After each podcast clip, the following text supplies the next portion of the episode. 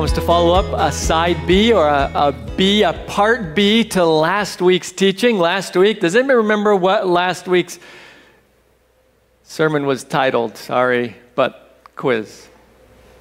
What was last week's sermon titled? That's a cruel thing for a preacher to ask.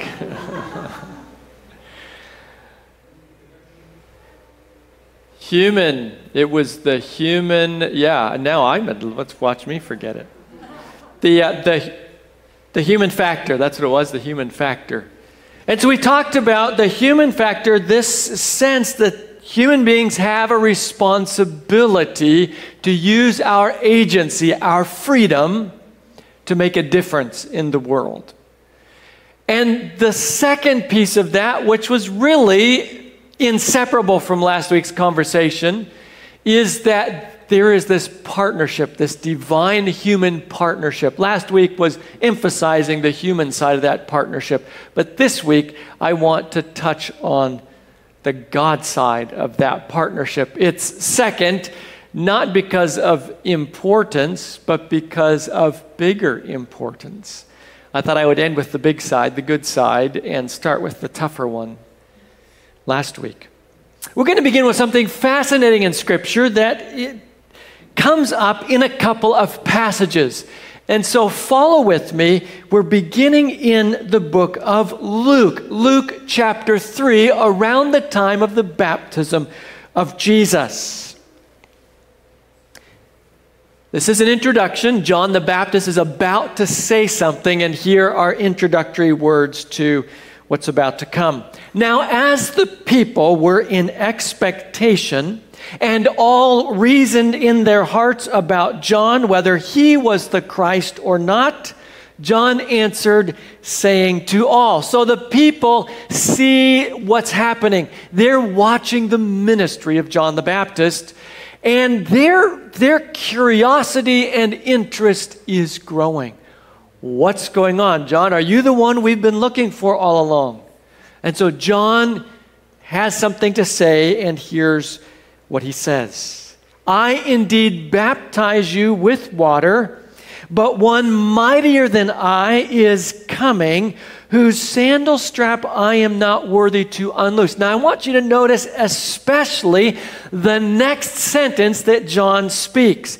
He will baptize you with what? The Holy Spirit and fire. So John the Baptist says, Messiah is coming. He's going to baptize you. I'm just the one baptizing you with the water of repentance, which it says elsewhere. But the one coming is going to baptize you with the Holy Spirit and fire. So there's this prophetic word from John the Baptist about an event that is just over the horizon. Now we go to the baptism of Jesus, and we're still in the book of Luke, Luke chapter 3. When all the people were baptized, it came to pass that Jesus also was baptized. Now, watch your screen very closely, and while he prayed, the heaven was open. So what happens? Heaven's open. Something is about to happen of great significance, and we find it in the next verse. And the Holy Spirit descended in bodily form like a dove. And where was it? Upon who? Jesus. Upon Jesus. And a voice came from heaven which said, You are my beloved Son, in you I am well pleased. Okay, so important. We're going to see this reinforced in the next text, but take note. John the Baptist's prophecy is the one coming after me, referring to Jesus, is going to baptize you with the Holy Spirit and with fire. And then at the baptism, heaven opens, the Holy Spirit descends and anoints who? Jesus. It's interesting, it does not anoint the disciples, it anoints Jesus. Follow this logic very carefully as we watch this develop in Scripture. Now we're moving to Acts chapter 1. This little piece caught my attention in the very introductory verses of Acts. The former account I made, O Theophilus, of all that Jesus began both to do and to teach until the day in which he was taken up, after he, through the Holy Spirit, had given commandments to the apostles whom he had chosen. Interesting. Who is guiding the life of Jesus? The Holy Spirit. Remember, at the baptism, the Holy Spirit comes down, fills Jesus. Jesus goes into the wilderness and then he begins his mission. And then here in the introduction of Acts, we find that Jesus' work is unfolding under the guidance of the Holy Spirit. Luke, excuse me, Luke notices specifically. Jesus is unmistakably carrying out his role as head of humanity. This is not a theological idea that I'm going to get into this morning, but just to say, in summary, Jesus stepped into the role, as Paul says in 1 Corinthians 15, as the second Adam. Jesus took on this role as a son of man. That, in fact, was his favorite term, son of man, referring to himself. Jesus took on this role of being brother to humanity. And he took on this role as also being, in a sense, the father, the new father of humanity.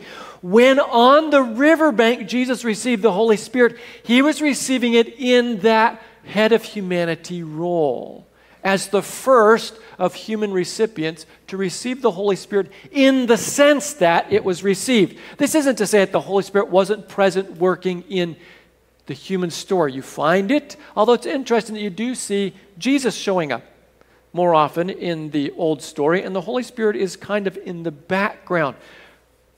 Again, not the first time the Holy Spirit shows up, but there is something transitioning during and at the end of Jesus' ministry. And that's what I want you to see. There is a transition, major inflection point in human history that's taking place that we're watching. Jesus also, as he's on earth, achieves his singular act of saving humanity. There is no way, and this needs to be very clear this morning, there's no way in which you or I contribute to the saving work of Jesus. Amen? We talked about human beings being, being engaged in the redemptive work of God, but let's be clear that is not the same thing as the saving work of Jesus. In other words, we are saved through grace, by grace through faith in Christ alone, full stop, period, Jesus' life, death, and resurrection is a saving act, the singular saving act. We don't participate in that saving act. But, and this may be a little bit awkward. I, I read this slide after it was uploaded. It's a little bit awkward, but this kicks us back to last week.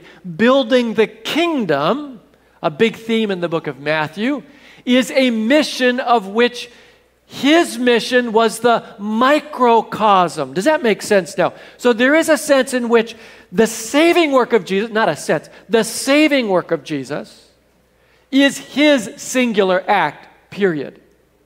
But the bigger mission of kingdom building, there's a sense in which the life of Jesus was a microcosm of what the church, God's people, are intended to be globally. Does that make sense? Not the saving act, but the participatory act of spreading the message. You'll remember last week we, we had Matthew 28 Go ye therefore and make disciples of all the nations. So the church, clearly, the people of God do have this active role. That was the primary focus last week of the human factor. There is a sense in which we are direct participants under the Holy Spirit for the global expansion of the kingdom. And in this mission context, Jesus' ministry was a microcosm. He was the head of humanity, received the Holy Spirit, and then Isaiah 61 is fulfilled in his life he reads it, first church service back in Nazareth after his baptism, reads Isaiah 61, how the Spirit of the Lord is on him. and he's come to set the captives free, to give sight to the blind, to preach the good news, etc. His life is an example of what the church is meant to do. It's a microcosm of the church's mission. Does that make any sense to you this morning? You can see how last week and this week are now starting to tie together. The next passage this morning, we're finding ourselves in the book of John. And I want you to remember again this idea that Jesus is, is acting in a, a transitional time frame where he's received the Holy Spirit as head of humanity. And now, as we move into the Gospel of John, chapter 20, we're going to find that this transition from the, the ministry of Jesus being just his ministry toward a global kingdom building ministry, the transition is taking place. We begin to see the pieces of that as we move into John 20. Follow with me closely. Mary, by the way, is the one being spoken to here. Mary had gone to the tomb, found it empty, and she's weeping and turns to the gardener says, I don't know where he's at. They've moved him. And then the gardener speaks, and it's the voice of Jesus. And then he gives her this instruction Do not cling to me, for I have not what? I have not yet ascended. Interesting here. Now, you might think that this is a reference to the ascension referenced in Matthew chapter 28. But the next words in the passage reveal that this is not a future ascension, but a an imminent ascension. Follow with me. I've not yet ascended to my Father, but go to them, the disciples. This is resurrection morning, Sunday morning, resurrection morning. Go to the disciples and say to them, give them this message. I what? Am ascending. So interesting. Mary sees him right after his resurrection near the tomb in the garden. Jesus says, Hey, hold off your worship.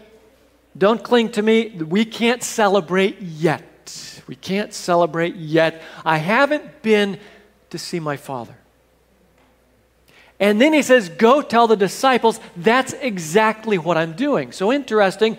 Jesus has this, inter, this, this brief ascension to heaven and then comes back to earth immediately following his resurrection and this encounter with Mary.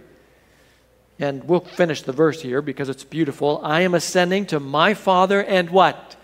Your Father, to my God and your God, clearly owning his solidarity with humanity. I'm going there on our behalf, your behalf, as your representative. You can see Jesus is clearly operating again in his head position representative of the human race, he's now going to have a conversation with the Father, which helps this next piece of text in Matthew 28 make a little more sense.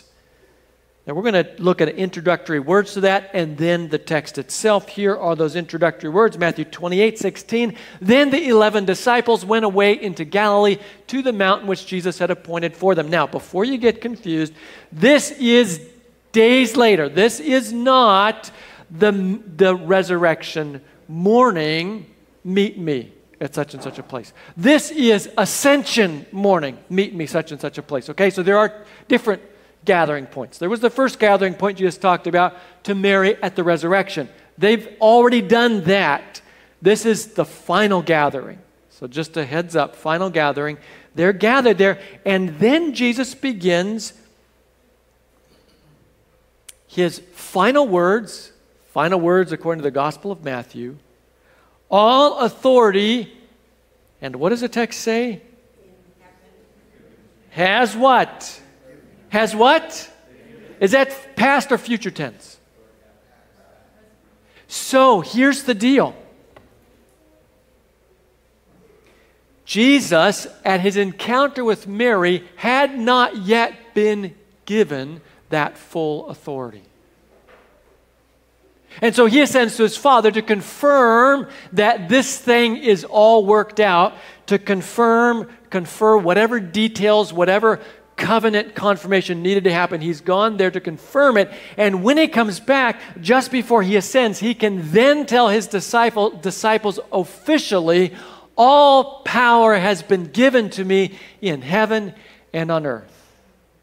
My sacrifice was fully successful. I achieved that objective, and so I have all authority in heaven and earth. So now we can go about the mission, and then you have those famous words, and I'll put the first part of them here on the screen for you. For you, therefore, go and make disciples. See this? Jesus comes as head of humanity, receives the Holy Spirit, does his work under the guidance and through the ministry of the Holy Spirit. And then there's that conversation with Mary where he says, don't touch me. Don't, don't. Just, I got to go see my father. And so then he goes up. Then he tells the disciples, All authority has been given to me. Now, therefore, go. Do your mission. Expand the kingdom. With one caveat, according to the gospel of, according to Acts. Writer of Luke writes this Jesus speaking, You shall receive power when the Holy Spirit has come upon you. So Matthew 28 doesn't include detail. Jesus says, All powers have been given to me, go do your mission. But then Luke includes this fine print detail where Jesus gave the disciples instruction to wait. Yes, he had all authority, but there was a brief waiting time, and they were to wait for the power of the Holy Spirit. When the Holy Spirit came upon them, then they would be what? witnesses, that's right, to me in Jerusalem and in all Judea and Samaria and to the end of the earth.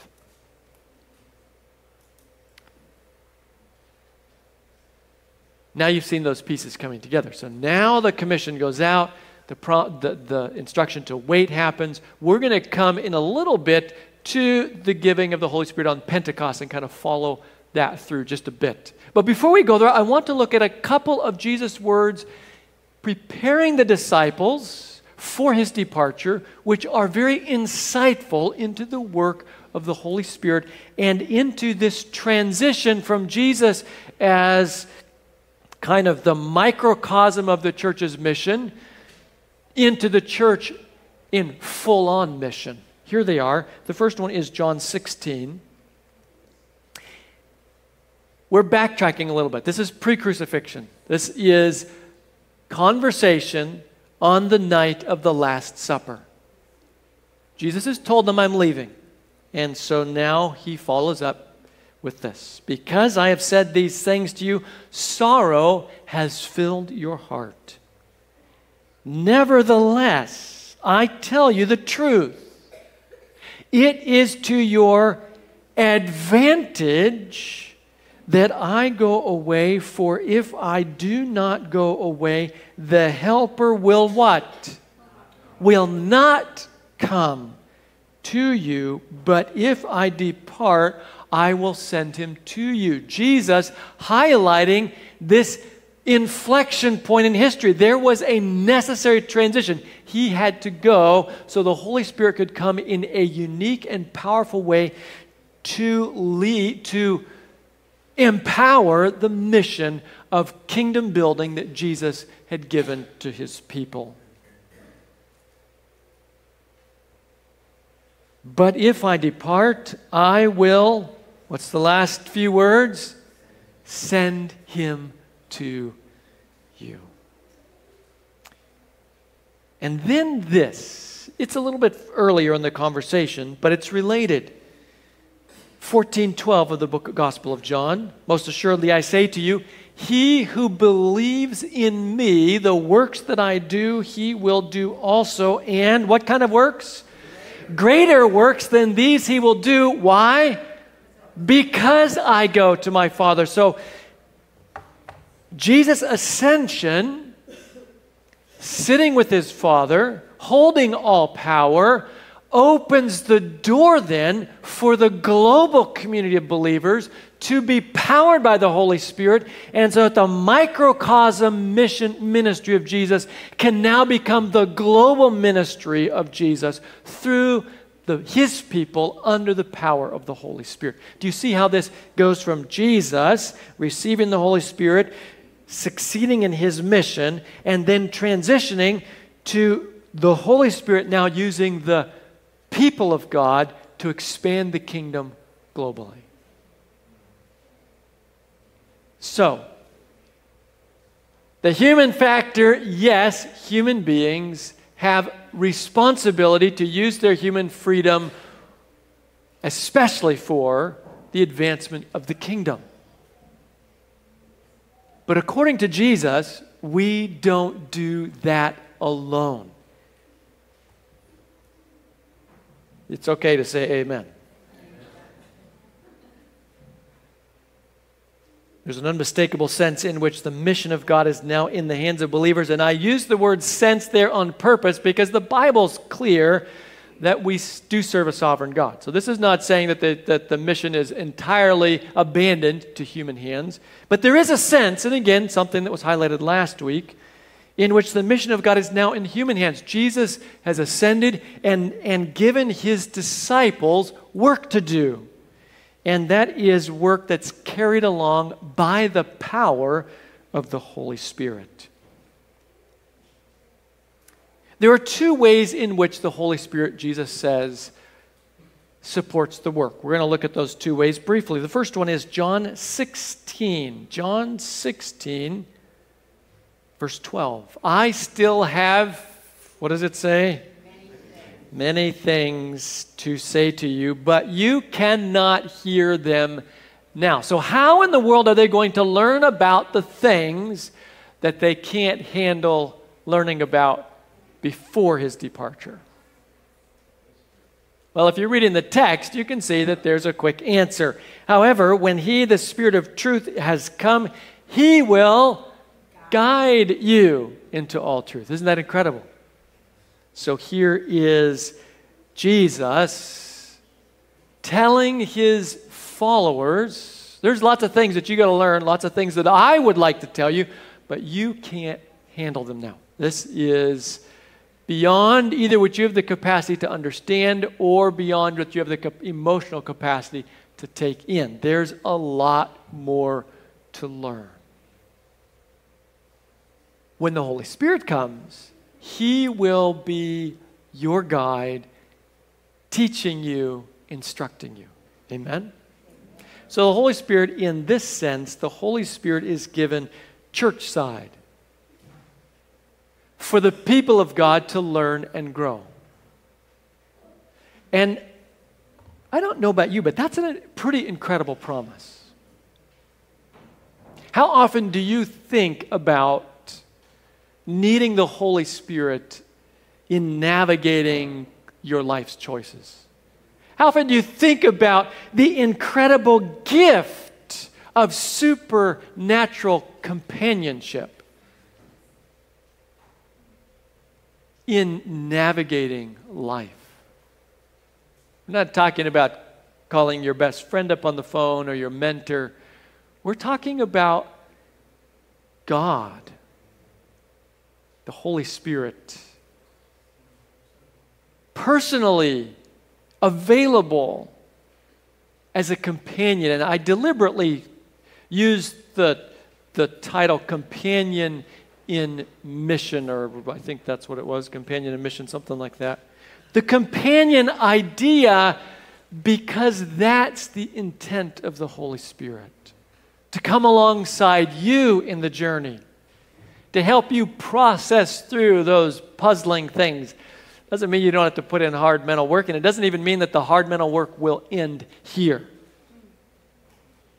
But you'll have a companion to help you along from one place of understanding to another place of understanding, growing your faith, growing your, your grasp of the big God ideas. Because after all, you're a witness. So the Holy Spirit helps to cement and expand and instruct and, and build it more robust. That is your witness. So that that witness, you know, Ezekiel says that the Holy Spirit it comes in a transforming work so that our lives become more reflective of God's purpose. The Holy Spirit's the one who puts God's way in our lives or New Covenant says, I'll write my laws in their hearts. That's Holy Spirit work. Is that deep work? So the Holy Spirit does, does stuff with our minds and insight to help us in understanding. The Holy Spirit's also working, I think, at our subconscious level, helping shift things, helping bring stuff to our attention. This companion who helps build us and develop us and grow us into the likeness of Christ. And that's the missionary side, working on the church, the mission people. There's a second side of the Holy Spirit. By the way, under this side also comes, as Paul says, the gifts of the Holy Spirit. Some people have evangelism, some people have gifts of healing, wisdom, etc. So the gifting of the Holy Spirit for the work of ministry also falls under this, not in the same sense, but it is also this side of church side Holy Spirit work, believer side Holy Spirit work, where we're learning, growing, and gifted for the work of ministry. By the way, that's incredible. I just, I, I, you know, to think that the mission God has called you to, He's willing to gift you for. There are plenty of times, especially lately, where, where I feel, and you see it, how inadequate I am. And, and I think in one of the areas I feel it is in the teaching work, the preaching work. And like, how do I put all these pieces together? And I have been experiencing pretty consistently a sense of rest around God working with me. That this is not my work, it's His work. And that is for all of us. No matter what your work is, whether you know a mom or a dad wrestling with young kids, you can rest in the teaching ministry of the Holy Spirit. A teacher in a classroom, all those young minds going all over the place, you can trust the Holy Spirit to be present to help you teach them math and English and about Jesus. Or a boss managing partners or managing employees or the girls in the dorm or a school. Could name off clients, whatever, you name it. The Holy Spirit is there to be your companion. Like you can press into the ministry of the Holy Spirit because you are not left alone. Part of this transition thing for Jesus was if Jesus doesn't leave the presence is in, in it must have been in some very real sense his presence is restricted. There is one jesus because now he's he's taken on human form. There's only one place that jesus goes for dinner. And as many as the rest of you might want to have jesus over for dinner tonight there's only one house he's actually going to go to. And unless the whole church shows up there you're the only family who gets to hang out with jesus for dinner but when he ascended and the Holy Spirit came, now we can all have dinner with the presence of God. And so there is this transition from a located Christ to a universally present companion. And I think that's part of what Jesus had in mind when he said, You'll do greater things. Because now it's not just you and the disciples, you know, you and the, and the 12 walking with Jesus into a town. Now it's you're walking with the Holy Spirit and they're walking with the Holy Spirit, and everywhere the believers of God are, the Holy Spirit is present with them in the sense, and I think we could say probably pretty safely the same sense in which Jesus was present with the disciples. Now the presence of God is multiplied in a practical, realistic sense from just being one location to now every place where ministry is taking place, God is with them. Again, it's not like God wasn't present with the disciples when Jesus sent out the 72, but there is this sense of transition in which now the Holy Spirit is operating in kind of a new arena in enabling and empowering the mission of the church.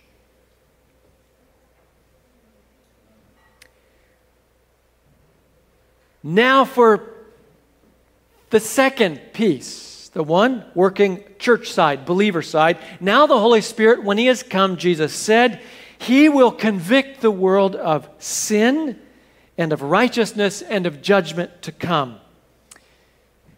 Of sin. Because they do not believe in me.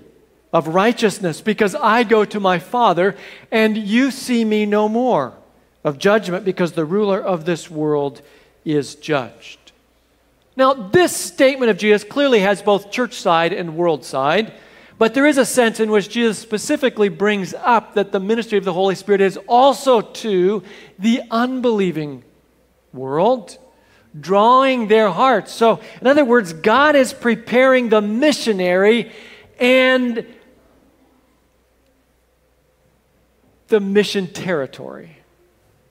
So when you're sitting with God, connecting with Jesus, basking in God's love, allowing the Holy Spirit to minister to you, He is also out in the mission field preparing you to minister, I'm sorry, preparing the folks you'll come across for the encounter that's about to happen. It's a double sided ministry where God is in the mix on both sides. And so here it is. Thus, the Holy Spirit is a companion in mission on two levels growing believers, including the gifts of the Holy Spirit, and advancing the mission among non believers. Here is the certainty we do not do mission alone. We do not do mission alone. And that's whether you're, listen, don't limit this to, okay, when I sit down and try to give someone a Bible study, the Holy Spirit's going to be there. Yes, for sure. But when you reach across the fence to shake your neighbor's hand, the Holy Spirit is going to be there. When you're baking cookies in your oven, the Holy Spirit is active or desires to be active in your life there and in the life of the people who may get the cookies. So don't ever get the sense that the Holy Spirit is restricting to some kind of spiritual work. Yes, it's spiritual work, but it doesn't necessarily have to feel spiritual to be spirit bathed and spirit powered work. Every encounter, every moment of our life is a spiritual moment, even if it's turning a nut on your car. In the sense that we're always developing and growing and preparing for the next thing. We're always in the moment trying to learn to be like God and not get angry with the stupid, stubborn, rusty bolts on the car. You see, the ministry of the Holy Spirit is not restricted to these spiritual moments, but all of life is intended to be bathed in the Spirit as God develops us in the mundane and in the not mundane. There is a sense in which all of life is sacred and God is at work in all of it. Now, almost wrapped up here. But we got to take a peek at the giving of the Holy Spirit, Acts chapter 2. Not a long peek, just a short peek, beginning of the mission. They're supposed to wait. Well, they've waited and in this text, it's breaking loose. When the day of Pentecost had fully come, they were all with one accord in one place, and suddenly there came the sound. Excuse me there, let me get back to my place. Suddenly there came a sound from heaven as of a rushing mighty wind, and it filled the whole house where they were sitting. It's interesting. Jesus at his baptism, what opened up? The heavens opened up, the Holy Spirit came down, Jesus, and so you have a similar moment here in the early church. From heaven, the Holy Spirit comes and fills the house where they're sitting. Then there appeared to them divided tongues as of fire, and one sat upon each of them. And they were all filled with the Holy Spirit and began to speak with other tongues as the Spirit gave them utterance the Holy Spirit showing up on Pentecost in the lives of the believers to advance the mission of Jesus. Now the mission's breaking out. In fact, the harvest is just beginning to come in.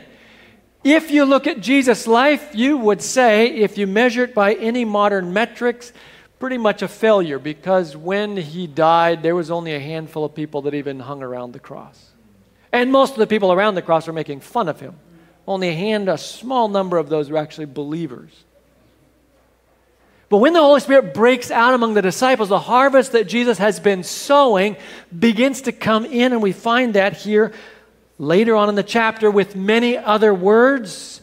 He testified, this is Peter who's testifying, and exhorted them, saying, Be saved from this perverse generation.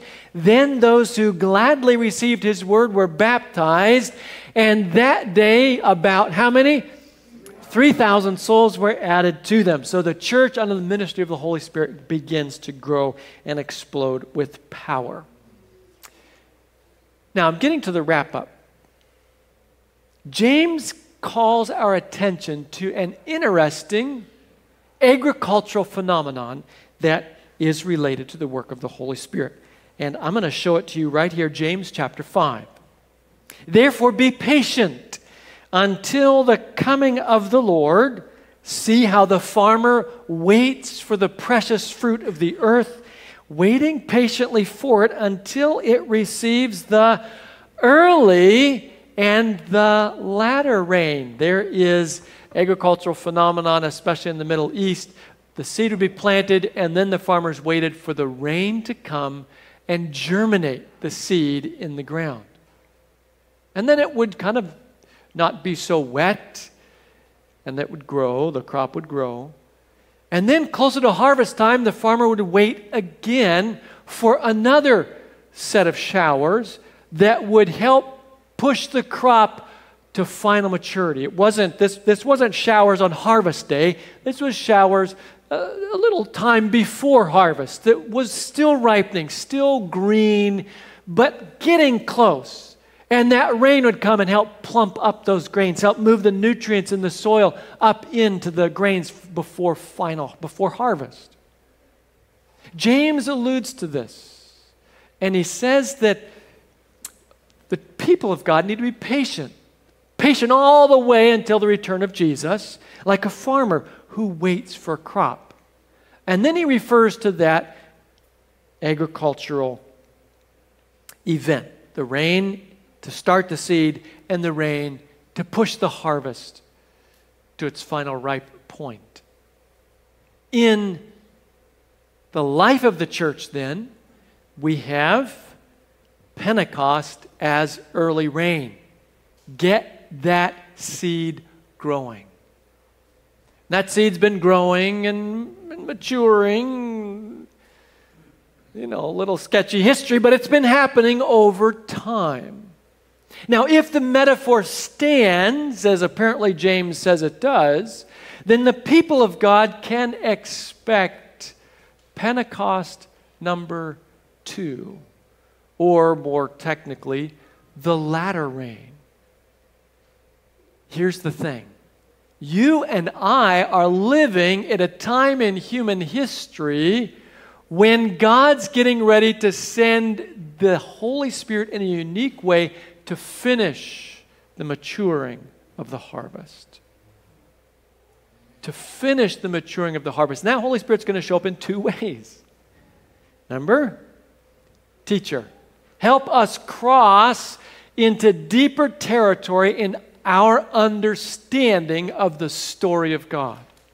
And I think that's part of what we saw even back in 1888. For those of you familiar with Adventist history, when there was a surge of awareness of the gospel. Unfortunately, that kind of died down, but that surge, I think, is building where the story of God, the clarity of the gospel is gaining momentum. That's Holy Spirit work. That's Holy Spirit work connected to the resurgence in the latter rain of the Holy Spirit. That will also be accompanied by the, the other side of the work of the Holy Spirit, where the Holy Spirit works in a in a uniquely increased capacity globally to move the hearts of people from darkness to light. You and I are either about to live or are living in the beginning stages of. I don't you think about this. Like we you and I have to be a little careful. Because the world will end with some people not knowing it's ending till it's ended.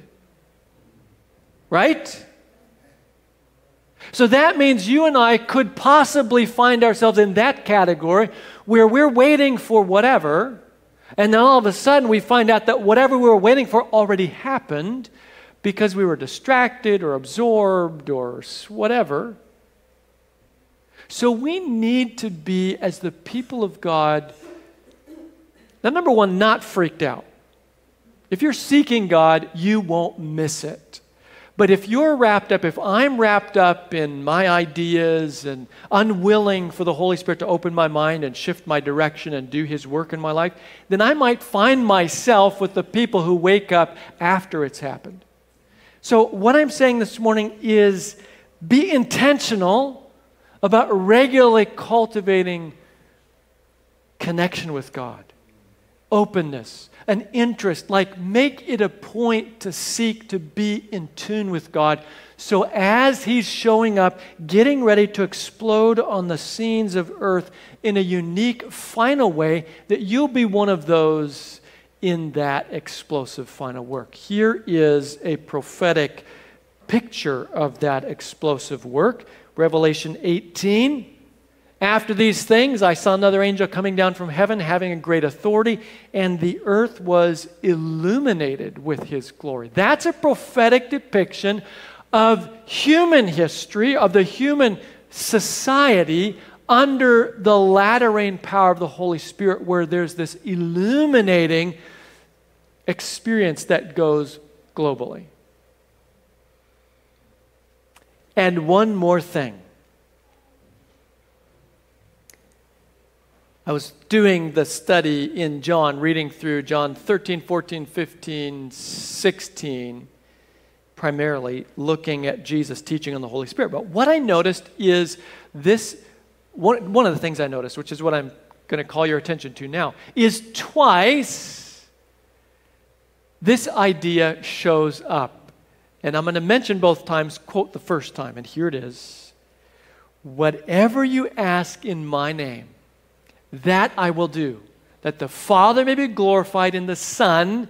If you ask anything in my name, I will do it. The second time is John 16, 23 to 27. And in that passage, Jesus adds that the Father himself wants to respond and do this. This final text for this morning, I'm putting it out there because Jesus, this is given in the context of the church doing the mission of loving each other and being filled with the Holy Spirit. Jesus' final words to the church. In that context, Jesus is saying, whatever you need help with, whatever you need to get this thing rolling, to speak with clarity, to love the people around you, just ask. Whatever you need in doing the mission of God, just ask. Let's pray. God, thank you so much for the gift of the Holy Spirit.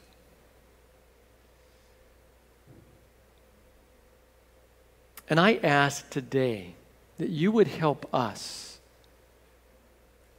to seek that Spirit, to seek to live every day aligned with you, that you would help us to be aware of the times when we're distracted that we would press into Jesus so that we can experience in an increasing way the wonderful companionship of the Holy Spirit. In Jesus' name, amen. We hope you were blessed by today's message. For more content or to connect with us, visit us online at brunswickadventist.church.